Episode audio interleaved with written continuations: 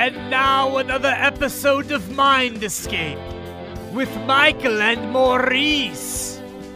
Take it away, Michael. All right, folks, welcome back to Mike and Maurice's Mind Escape. We have part two here. Uh, we're back with author of Prehistory Decoded, Martin Sweatman. Hi, guys.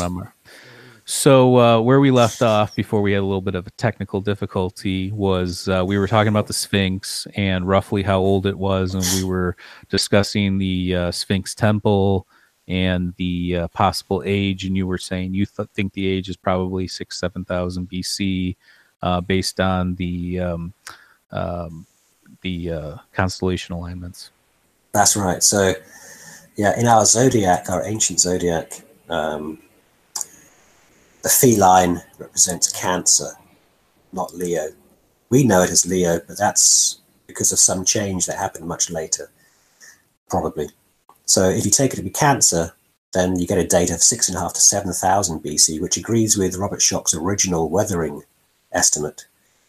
And and then of course there's this thermoluminescence measurements of the the granite blocks uh, from the um, the Sphinx temple. So everything's lining up, pointing towards a much older Sphinx, and I think it's probably it was built in a you know the, the sort of period just before what's known as the 8.2 killer kiloyear event, which I suggest is another very destructive uh, episode, a bit like the Younger Dryas uh, impact, but perhaps not quite as extreme.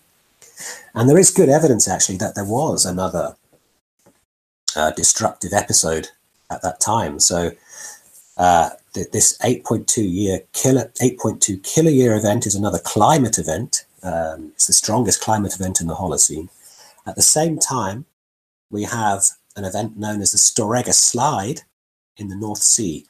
Uh, so this was a um, a massive slump of the of the um, the oceanic shelf so that this this a thousand cubic miles, they say, of this oceanic shelf fell into the abyss, creating a massive tsunami. And according to the best radiocarbon dating evidence there is, it happens at the same time as there is this um, 8.2 year killer year event in terms of climate. So we've got this climate event and the, this massive, the, the largest known uh, undersea landslide, basically, happening all, simultaneously within the, the dating evidence that we have. And then we also have something called the um, the Black uh, Black Sea deluge hypothesis. So this is where uh, the Black Sea is thought to have uh, catastrophically um, flooded at about the same time. We find also there is um, the eastern flank of Mount Etna in Sicily collapses at about the same time, producing a tsunami, which they found evidence for along the coast of Israel. So lots of these catastrophic events. Now, catastrophic events happen, you know, they do happen. It's just that these happen all at about the same time, at about the time that the uh, we're traveling through the Taurid meteor stream, and at about the time the, the time that um, uh, the Sphinx or the end of you know, the Sphinx may have been uh, constructed. So What there are lots of Do do you have an or do they have an idea of what Egypt looked like um, during and post Younger Dryas? Like what kind of effect it had on the landscape? Yeah, it's a strange thing, you see, because uh, there is archaeological evidence from the Nile Valley, sorry, in, in Egypt, um, from around the time of the Younger Dryas impact, or maybe just slightly after. And the people then were a bit like the Natufian, they were kind of hunter gatherers, from what we can see. Uh, so they were they were not advanced at all like the, the, late, the later um, dynastic E- uh, Egyptians. So we have, so around 9000 BC, we have the this hunter gatherer population in the Egyptian Nile. Uh, and then there is a blank for 3000 years. There seems to be nothing, um, practically nothing at all. Right. In, in my book, I call it an archaeological black hole. There's nothing at all until you get to about just after 6000 BC. And then the archaeological evidence starts to build up again. We start to see the very beginning of, um, again, uh, sort of basic living uh, along the Nile in huts and so on. Um, and we see the, the, the, gradual development of Egypt up towards the uh, dynastic period. So we've got this 3,000 year hiatus in um, occupation along the Egyptian Nile between 9000 and 6000 BC. And it has no explanation. Well, it, it has some explanations, but uh, I'll tell you uh, what the archaeologists are saying, I think, at the moment is that that can be explained by an event known as the Wild Nile. So they say that uh, at some point the Nile flooded extremely high and it washed away uh, what uh, what kind of primitive people there were perhaps at that time. Okay, so that that could explain that, but um, it could also be that, as I say that in the book, that there was this much greater event at this 8.2 8.2 kilo year event, which perhaps there was a mega tsunami or something which actually washed away a much more advanced ancient Egyptian civilization than we, we currently know about. And that would explain this this 3,000 year sort of archaeological black hole. Mm-hmm. It was just wiped away. Yeah, I mean, it seems to uh, happen throughout human. Even if you look at on a, on a more micro scale, the dark, what we know is the Dark Ages and medieval times. You know, it's like, yeah, there's some stuff, but there's not a lot. You know, and that's why they call it the Dark Ages. So throughout human history, for whatever reason, whether it's the plague or an astronomical event, we seem to obviously other things take precedent, like surviving. So.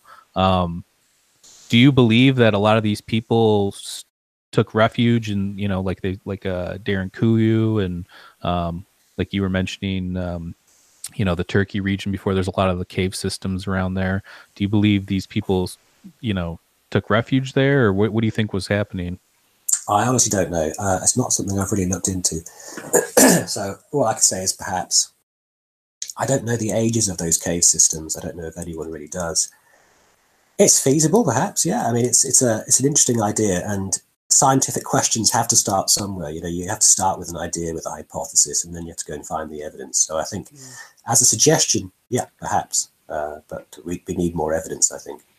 Yeah, and I, I think there that's important that you say that too, because it's like we all want to speculate. I mean, that's that's what we do on this podcast. We just speculate. Mm-hmm. We throw stuff at the wall, see what sticks, um, yeah. and we you know we include a lot of different ideas and um, theories and hypotheses. But when you look at it, a lot of these things that were considered crazy 10, 15, 20, 30 years ago are now coming to the forefront. You know, it's not even just, you know, it, it's, you look at a Graham Hancock and a John Anthony West, but then you see all these other things popping up and things that are being proven right. You know, like Gobekli Tepe was impossible um, until they found it. So, um, where I do think you're right, we do need to look at these sites from a scientific lens um, the fact that there could be other Gobekli Tepes or the fact that there could be new finds, I think is very exciting. And I think that's why you do see a lot of this this topic out there, you know, whether it's YouTube or, you know, on TV or whatever. So yeah. But as a physicist, I completely agree with you. As a physicist, uh, it kind of surprises me that the mainstream archaeologists are so are often so sure about themselves. I mean, they'll probably say, "Oh, we don't, we're not so sure," and yet they come across as being extremely sure about what they think they know. Right. But as a physicist, you know, as a scientist, um, yeah, I think you have to be much more cautious than that. I, I think you have to, you know, all all theories start as an idea, and it may start out, it might sound pretty ridiculous when you first consider it, but then you go and find the evidence, and the evidence sometimes the, there isn't any evidence, and it was a crazy idea. End of story. Sometimes the evidence is there and you find it and it's it backs up what your hypothesis and, you, and it keeps on going and everything all of these really good ideas at some point have started out as a crazy idea sure yeah i mean even look at uh, galileo copernicus you know bruno giordano bruno these people were you know villainized for, the, for their view, for their views but so but I think the other thing to think about too is like what you're saying. You're an actual physicist saying, yes, we need to be more open minded. I think that that's lost. We had another physicist on who wrote a book called Losing the Nobel Prize, Brian Keating, mm. and he, he, he was saying similar things like, you know, this idea that just because you're a scientist, you can't have human or cognitive bias is abs- absurd. It's just something that comes with human nature.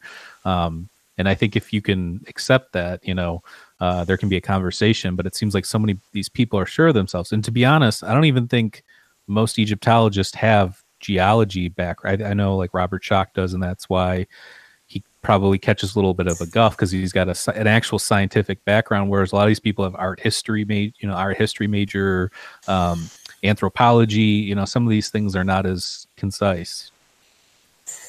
Yeah, I mean that's something I was really keen on when I was writing my book was to make sure it was it showed how the scientific method works. It showed uh, that as scientists we don't know everything absolutely. That empirical science is actually based on the statistical analysis of data, and without that, all you're doing is guessing, really.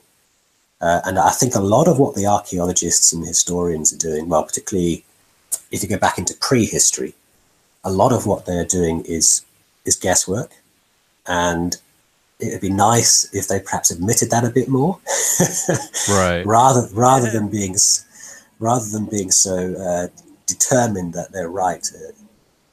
So yeah, I think as a physicist, it surprises me that um, when you don't have the scientific statistical evidence that that archaeologists can still be so quite so sure about themselves.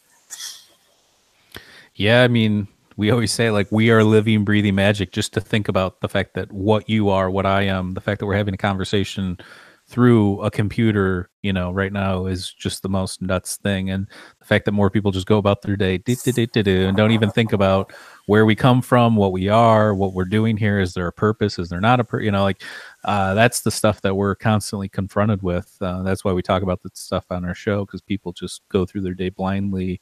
Oh, I read it in a book. Oh, this is what you know. Ancient Egypt was twenty five hundred, you know, fifty years ago or BC, and, and, that's set in stone. There's you know, don't question. Yeah, that's that. that's the date that comes up. I did, I was typing it up, and yeah, twenty five hundred BC is apparently the the fact. So yeah, yeah. I, I mean, there there is um there's a kind of a scientific, there's a historical, there's a history of science story here as well. Try and get my words out. so, I mean, you can trace back what we're really talking about here is an argument about catastrophism, whether there have been or have not been great catastrophes, cosmic catastrophes on the timescale of human development. Right. And that argument goes back thousands of years. You can take it all the way back to Plato, probably before Plato, um, but I, I, I, I, certainly know I can go back as uh, as far as Plato. So Plato talks. I mean, you mentioned it earlier about yeah. Atlantis. I don't know about Atlantis, the but he does Timaeus talk about and the Critias. Exactly, but he does talk about the the uh, Phaeton myth, which is this um, this myth of um, the, the, the son of the son of the sun, right? Uh, uh, sort of riding his chariot, losing control of his chariot, and burning up burning up the earth and so on. And in at the, in the same, almost in the same paragraph, uh, it goes on to say that has the tone of a myth, but actually it's a real event, and these events are caused by um, uh, basically bodies in space that uh, revolve around, you know, in, in the sky and so on. And every every every long interval of time, I think, is how it's described uh, we get bombarded with these these things from from the heavens or from space, and that is an absolutely perfect description of Clube Napier's um, coherent catastrophism. You know, it, it's it's precise. So it's amazing to think that even in Plato's time, they they must have known about this. You couldn't make that up if you if you didn't if that hadn't that hadn't have happened because it's so such an accurate description of right. catastrophism. Uh, I mean, the so ancient yeah. Greeks, that you know, uh, they, they, for some of the stuff, they obviously could have been using um, myth. You know, myth back then was basically an explanation for things they can't explain, whether it's scientific related or I guess some of it could be made up. I mean, we're human beings; we all have imaginations, but um, I can't put myself in the mind of somebody back then, so all I can do is speculate. But in terms of back then, obviously there wasn't even science, so you know, you look at myth, yeah, Atlantis, there could have been an advanced civilization. Is it as exaggerated as what people make it out to be with spaceships and energy systems and the great great uh, pyramids shooting lasers up in the sky? Probably not. But there could have been a seafaring people that got around the whole globe somehow that we just are not aware of, or something along those lines. Yeah, I think it's perfectly, perfectly fair, perfectly reasonable. And I think if there was, it was probably this civilization just before the 8.2 kiloyear event. Perhaps it was them that managed to create a, a, a global network, or maybe maybe not the entire globe, but you know, a, a seafaring uh, civilization. Well, I mean, I know too. There's been like um, Thor Heyerdahl. Uh, I don't know if you're familiar with his work, um, but he made it to Easter Island from the uh, coast of uh, Chile um, using just native, you know, trees, you know, rope from you know vegetation and all that kind of stuff. So if somebody can make a raft, there's no doubt in my mind that the possibility of making boats back then, you you know, was was was high. So oh, absolutely. I mean, the we know that they were able to make bone flutes many tens of thousands of years ago. Now, mm-hmm. you can make a bone flute, you can make a raft. Sure, sure, yeah, absolutely. Um, and they they were good astronomers, so they could navigate. So what more? And I, I think most people before the Younger Dryas wasn't there was a lot more land bridges too, wasn't there? There was uh, Sundaland and Doggerland, and I mean, at one point, wasn't Europe was connected to, or um, the UK was connected to the rest of Europe. Absolutely, yeah, you're right. So there was the Sundaland. Uh, however, there was still a, a, a, deep, what do we call it, um, ocean passage between right, right, yeah, South Sundaland and Australia. Right. So there is still this uh, this strange case of how did the, the, you know the original Australians how did they how did they get there? Um, but if you say that they were seafaring, there's no reason why they, they couldn't have been. I, I think I've think. seen something that they pushed their timeline back to 40, 50,000 years ago as far as yeah. native yeah. Australians. They could have came there even before that, yeah. previous to some other event happening. So, so um, if, if, if you can build a raft and you can navigate with the stars, then it's becomes quite reasonable that you get to Australia. So, with the uh, archaeoastronomy uh, side of things with Gobekli Tepe, um, when you started doing the work, was it you just kept making correlations, or was it something that came naturally just from having kind of a template, or how did that work? I guess there's a connection with my actual research here, my sort of professional research. So, um, my professional research uh, is in an area called statistical mechanics. And what that entails is um, understanding the statistics of arrangements of atoms and molecules and, and, how that relates to states of matter like solid and liquid and gas and so on. Mm-hmm. So, in any case, I'm, I'm basically trained in statistically analyzing um, arrangements of objects in space. When I say in space, I don't mean outer space. I mean, you know, on a, in 3D. And I suspect that that had something to do with me seeing that I could analyze the um, pillar 43 in basically the same way. It's the same kind of maths, analyzing that pillar, how the different animal symbols are arranged. What's the chance of that happening purely by chance?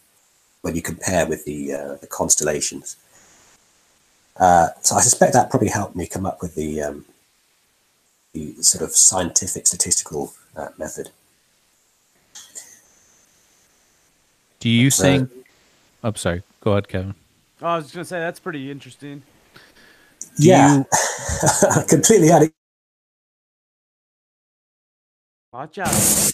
Um, do you think that uh, when you when you look at your what you've done and everything and compare it, have you had anybody take a look at it, like any not necessarily peer reviewed? Because I know, you know, your your your background is actually physics. You would probably have your stuff peer reviewed there. But in terms of um, have you had anybody look at your book um, and, and give you notes on any ideas about it, or is it something you feel um, comfortable with as is? So the the Göbekli Tepe paper uh, that was peer reviewed, um, published in the journal um, Mediterranean Archaeology and Archaeometry. So that was peer reviewed. Our follow up paper about the European Paleolithic cave art again, uh, that's that was published in the uh, Athens Journal of History, so that was peer reviewed as well. Um, now, the book it's just it's a I say just it's um it's a general science book, so it's not going to get peer reviewed, and Right. it's, it's only been it's only been out um, a couple of months. Um, so far, the the reviews that readers have posted on Amazon and so forth are, are really encouraging. You know, they're they're really good. They're really good. Um, so I'm very happy with that. In terms of academic um, sort of critique of my book, there hasn't been any as far as I I know yet. So we'll see about that. I was just Um, curious because there's always um, there's always a bunch. You know, when it comes to this kind of a topic, even though your main subject is hard science and you're taking a hard science approach to it, there's always going to be these trolls that come out of the woodwork. Oh, it couldn't possibly. Oh, we know all about that. It was hunter gatherers, and there was nothing special about them, and they just built stuff together. You know, so it's it's that that um, you know rhetoric that I think you'll hear from probably. And I haven't read your book yet, but I just knowing that you're you're correlating things together. Um, people don't like that for for whatever reason. I don't know why that is, but um, just to think that people back then had the intelligence to do something like that seems to be taboo. So Yeah.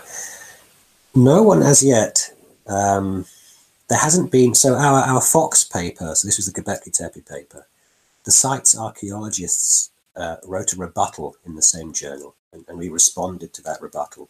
Sure, Uh, I think I think pretty adequately. So there there was that response. Yeah. Now you might imagine that the site's archaeologists would provide some kind of rebuttal because you know they're meant to be, well, they are the experts at the site. So how can this other person uh, tell us anything about it? The that- paleo- that- oh, I'm sorry. Go ahead. yeah, the, the Paleolithic cave art paper, there hasn't been any rebuttal to that, um, not yet, anyway. So, as things stand, you know, as they are, it stands. You know, at the moment, it's unchallenged, and part of the reason I suspect for that is because it's it is a proper statistical scientific study. Um, you know, and as far as I'm concerned, the statistical methods are robust. They are. It's, it's an ironclad case as far as I'm concerned. So, um, you know, if someone wants to to produce a rebuttal, I'd be very happy to answer uh, any criticisms. It's, it's the way that science works. You know, there's always this to and toing and froing um, from from different quarters. So, you know, hopefully someone will, will write something about it. Well, I think it's important too. I mean, because you know, it doesn't always have to be negative too. Somebody could have like, oh, I have a theory about this too, and this is what I think, and it could lead to even more of your own discovery. That's why um, I like doing this podcast because even when I have a preconceived no- no- notion about, like, let's say what we're talking about, Gobekli Tepe, I'll learn a bunch of new stuff, and then it changes my viewpoint on what I already know and how I'm going to approach it going forward. You know, so um, obviously that's that's an important part of the process. But uh, do you think that um, I wanted to go back to, to the the uh, Falcon pillar, if we're going to call it that, going forward? Yeah. Um, Okay. The the handbags on the top. Now, I, I I know I say handbags, but that's only because there's other sites throughout the world, whether it's ancient Mayan, um, uh, there's Aboriginal, uh, Coso rock art in California. I mean, there's a ton of places that have depictions, whether it's the you know the Apkallu of ancient Assyria holding these bags, you know, with one of them's got a pine cone in one hand and one's got the bag in the other hand.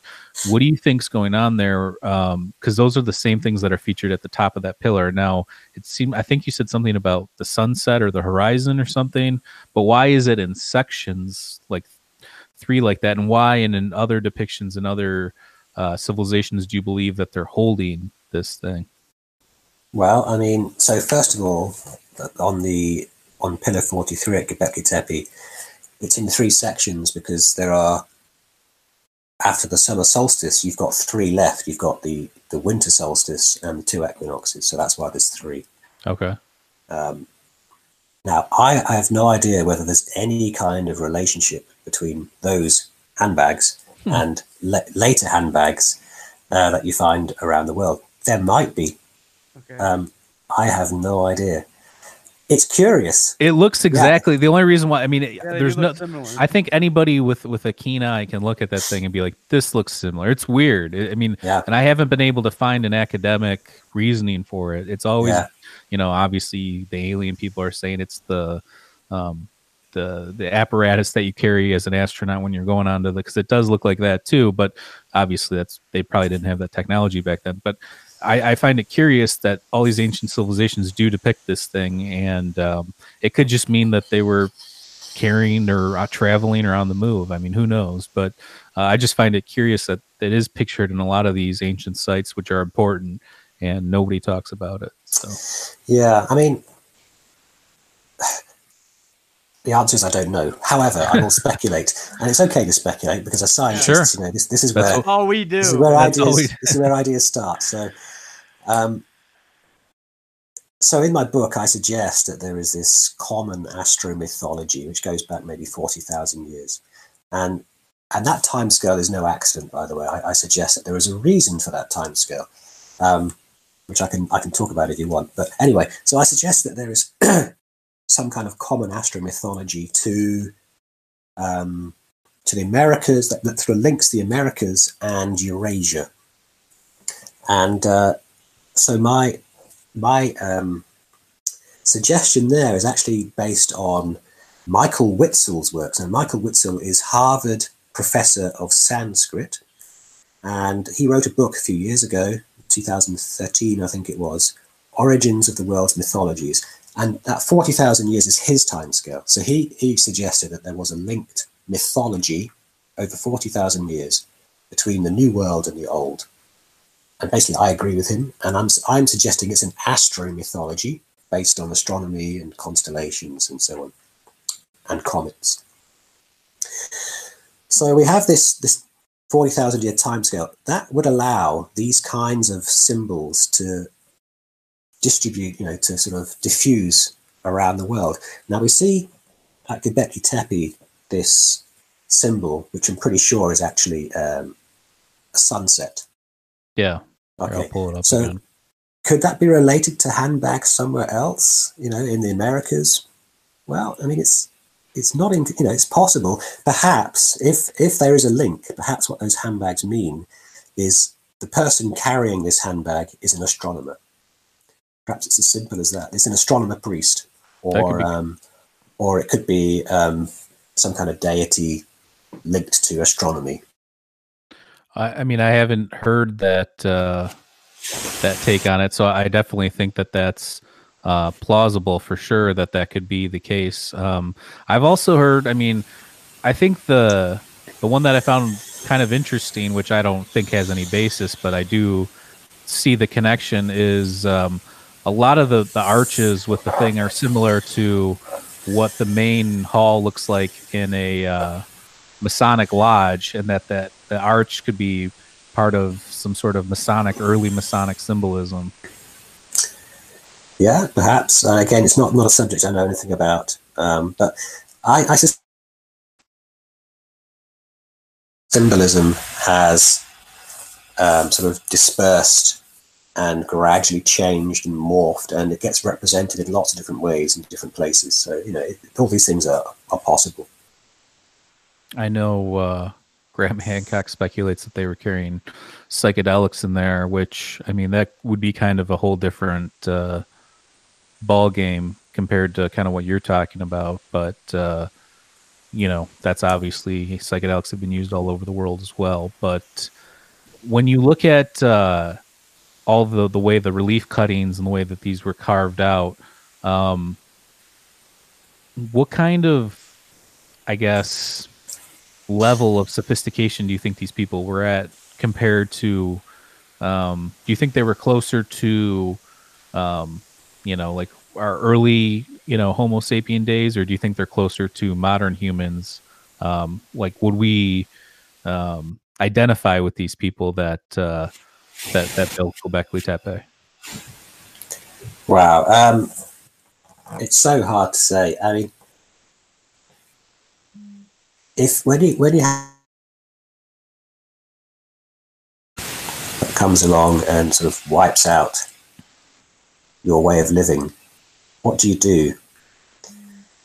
there's this new religion that develops, and so that's getting people together. It's getting people to cooperate. Is that enough now?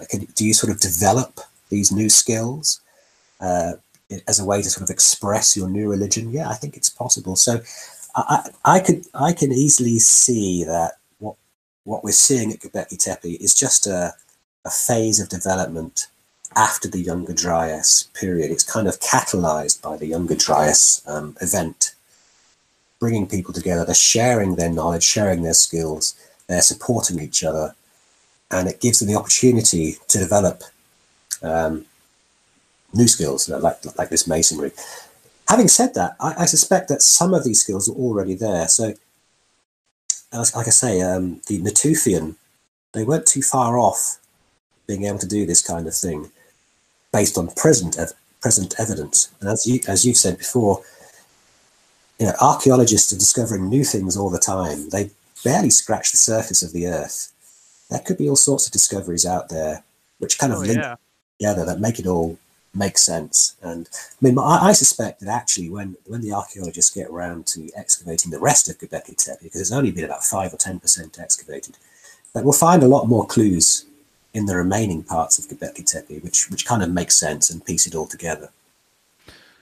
Yeah, I know there's some interesting stuff. uh, Specifically, that totem pole with the top two heads, um, which have been I don't know broken off or chiseled off, but uh, there's some interesting uh, symbology on there for sure.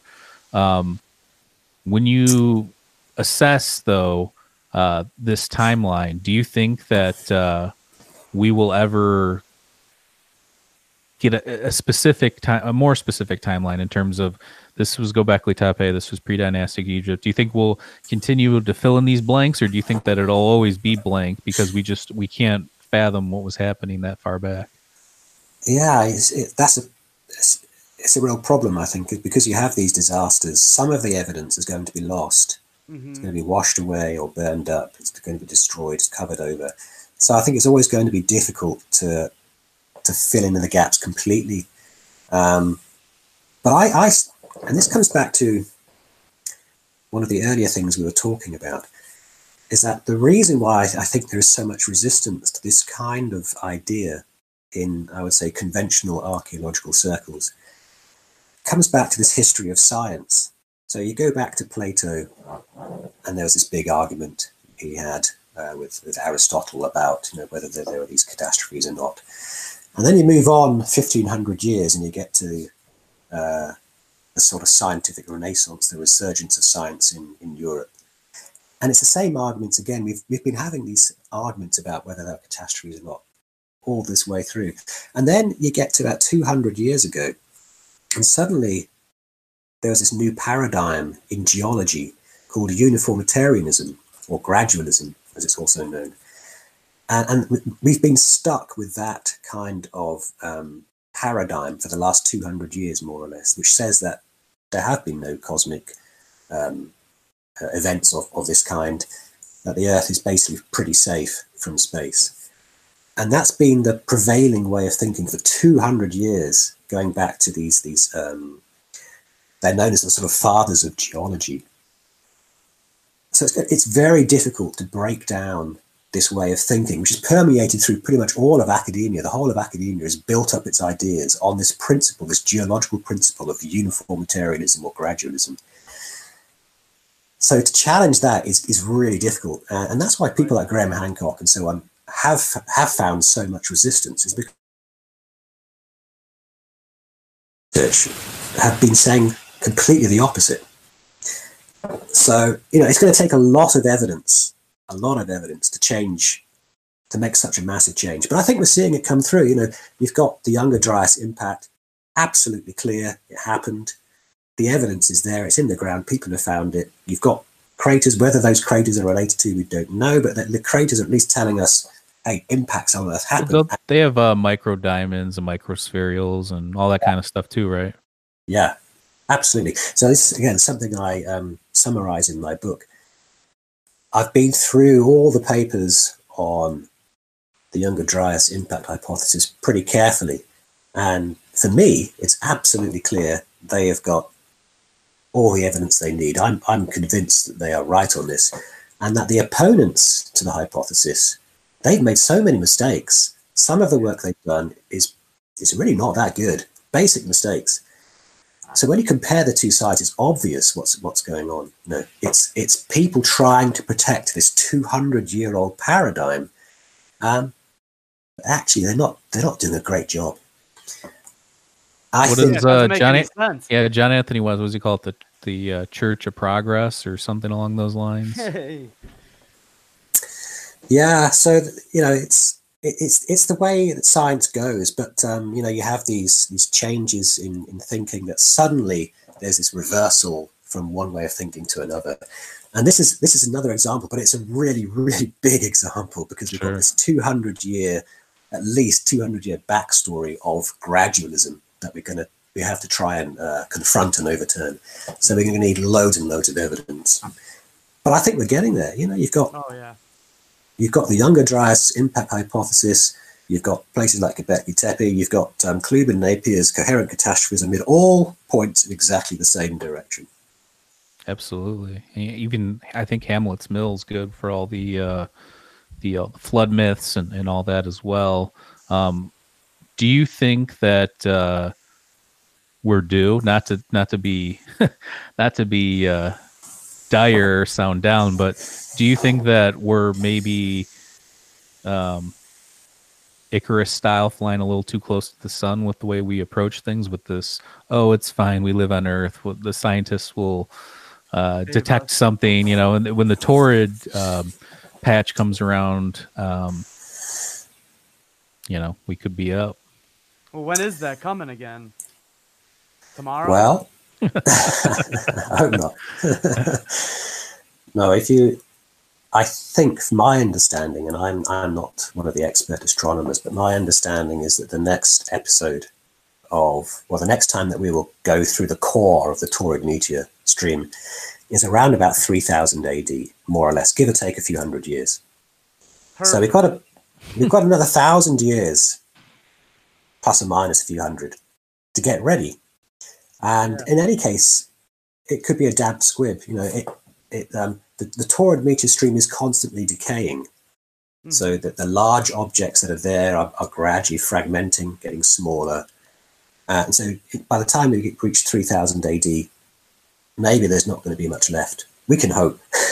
yeah, maybe we already absorbed a lot of it. You know, if we've gone through that cycle a whole bunch, maybe us and some of our closest planets have already seen some of those uh, impacts. Yeah. So what what happens is the um, these asteroids, these sort of fragments of comets, they, they decay and they turn into what we can see in this in the, in the night sky as the zodiacal dust cloud. Okay. Uh, and it's known that this zodiacal dust cloud is actually pretty heavy. There's a lot of it.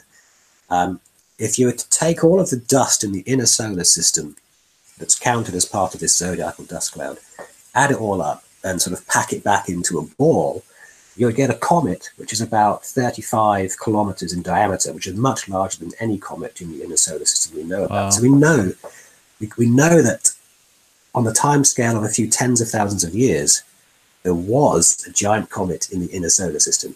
The evidence is there. Basically, we can think of the zodiacal dust cloud as kind of like the fossilized remains of this ancient comet. It's crazy. So now, how much of it's left? This is the thing. We don't know. It seems as though, um, particularly over the Holocene period, the last 10,000 years, that our interactions with the Taurid meteor stream have been getting weaker, which is good news. But, you know, I think we need to spend a lot more money on researching this Taurid meteor stream. is obvious, yeah, it makes sense. It's yeah. it's the biggest cosmic threat to us. It's it's a it's a bigger threat than all of the other asteroids that we know about in the uh, inner solar system. So we should be focusing on that, I think. That's but crazy. we're not. Yeah, but we're yeah. not. no, I mean because that's the, that's obviously I think that's the biggest threat to humanity. I mean, besides maybe I don't know AI in a thousand years if we let it go crazy, you know. But um, I think uh, I think we're we're we're like you said, we're preparing. I mean, I've heard ideas: uh, uh, cast a big net, uh, blow the thing up, you know, knock it Oh, off its core, slowly knock it off. I've actually heard this, and I don't know if you've looked into this, but they've been they've been trying to use light, like like light streams or light particles, to push the comet or the asteroid away. Something about how um, the dark side, like it's got obviously a dark side when it um, rotates or something like along those lines, and by constantly blasting light at it, would push it off its course or something along those lines. Yeah, no, you see, there's a difference between how you might deal with asteroids and how you might deal with comets because asteroids are solid, pretty well packed um, objects. Okay, so you, you might be able to nudge them off course or blow them up or whatever. Right. But if you've got a fragmented comet swarm, you're kind of stuck. You know, you, you, you might be able to move one piece, but then you've got another thousand pieces that get past you. So, well, what can you do with a, a swarm of comet debris? It's, it's a very tricky one. and I, I suspect that this is part of the reason why, um, particularly people uh, perhaps at NASA and sort of more um, sort of the, the, the sort of authority on these issues of you know cosmic impacts Sure. that they don't really or they're not they haven't been that keen to look at this problem because they know it's a very difficult problem to deal with what can you do with comets if you if you try and blow them up they fragment and you still get all the fragments that, that Yeah. come at you so Right. In a sense i think they've tried to make this problem go away But you think That's ast- right. asteroids a different story? You think we could deal with an asteroid? well i think it's easier than a than a fragmented comet Sure. swarm You've seen the movie. You've seen Armageddon. It's not a problem. Yeah, and, and I know they've actually been discussing possibly mining asteroids. You know, because they have like I I, th- I was reading this one. The one of them's got more titanium than the the, the planet Earth or something along Wow. those lines. There's some some of these asteroids have more precious you know minerals on them than we have on our entire planet. So I think Yeah. that's been discussed. Um, but yeah, I mean it's an it's an Sounds interesting topic. easy. I know when we go camping every year in northern Michigan, um, I think it's the second week in August. We catch the there's the Taurid meteor uh, sh- shower you can see up in the sky, and you just see them blasting off every couple minutes. Um, it's it's it's actually fascinating. It's beautiful too. You know, I live outside Chicago. You, we get a red glow out here, so anytime I can get up to the woods and get away from the light, it's it's always fun. Yeah. Now, see, at the moment, we, we don't pass through um, a particularly dense part of the Taurid meteor stream. We're relatively free of it for the moment. Um, but I mean, what you're seeing, there will come a time, you know, in a thousand years' time, where what you're seeing will be presumably much more intense, um, many more bigger uh, fragments, um, very spectacular. And there's a suggestion, I think um, Clube and Napier have, have suggested this before, that this is kind of related to Halloween, the Halloween fireballs. So there's that kind of um, aspect of the sort of mythological background as well. But That's interesting. Yeah. Um, so just to wrap it up here and go back to get go back to Tepe for a minute. What do you? What's your? Are you going to do a follow up book, or was this your masterpiece, or what do you plan on doing with this in the future in terms of your research? And um, do you think that there's more to be discovered along the lines that you've already kind of set out there, or what, what's your? Um, absolutely. Um, I don't know whether it'll come to another book. Uh, I think we'll just have to see how it goes, what evidence turns up. But um, what I'm doing at the moment is I'm blogging anything I, I find out. I'm blogging it. So you know, if people are interested in this, I encourage them to come and uh, come and read my blog, martinsweatman.blogspot.com. Yeah, we'll add it to. Uh, yeah, we'll put the link in the description. We'll put the link to your uh, your book on Amazon as well. Yeah. Um, until see, I, I, I, I, if I have a, a very uh scientific case like I did for Göbekli Tepe or for the European cave art, then I'd rather publish that. So you know, to have it properly peer reviewed and, and published in a journal.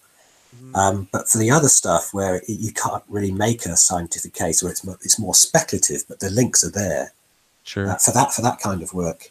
Um, yeah, I, I'll be basically blogging that information uh, on on my blog. So Cool. uh, I, the last month or so, I've been digging into um, ancient Egypt and the prehistory of Egypt. So I've got a few blogs about that. I'm starting to look at um, Sumeria, uh, the ancient uh, civilization of Sumer, Sure. uh, right now. And again, it, the same, see all the same things there. So there'll be plenty to come out about that as well. Yeah, for information on those, I actually I don't know if you've ever read, but there's a I think they're it's called the Great Courses, and they usually have it's like a lecture, but they it's like one teacher going through the whole thing uh, uh, of it. I've uh, I think I listened to the Bob Brier one on ancient Egypt, and there's a there's one on ancient Sumeria too, which is fascinating. Um, but uh, yeah, thanks for coming on. Uh, I'm going to order your book. It sounds fascinating. Uh, everybody should check it out. We're going to add the link to the uh, description. Uh, Prehistory Decoded. Um, and uh, we're going to get you back on because I, I do want to talk about physics and Sure. theoretical physics and all that kind of stuff because that's one of our other uh, That's cool. our other uh, subjects on here. But uh, thanks for Um, coming on. It's been fascinating. Is there uh, anything else you want to put out there? Thank you for having me on. It's been great. I know there's a lot of questions that I've actually gone off topic. I've kind of gone sideways from what you asked me originally. So I'll be happy to come back and uh, Yeah, we do deal- that deal with sometimes. You never know where we're gonna go. you we got scat. I got so many things boiling up top that uh, Yeah. sometimes it gets lost in translation. But uh, Yeah. it was it was a fun conversation, and I learned a lot. And you know, like I said, I'm going to check your book out, and I, I like the the uh, the background behind it and, and what you're trying to do with it. So I yeah, it think seems that, like you got your ducks in a row for sure. yeah, yeah. So Okay, Uh, thanks, guys. yeah, we appreciate your work. Thanks for coming on, and uh, we'll get you back on in the future. Cheers. Thanks a lot. Cheers. Peace. Have a good one. See ya.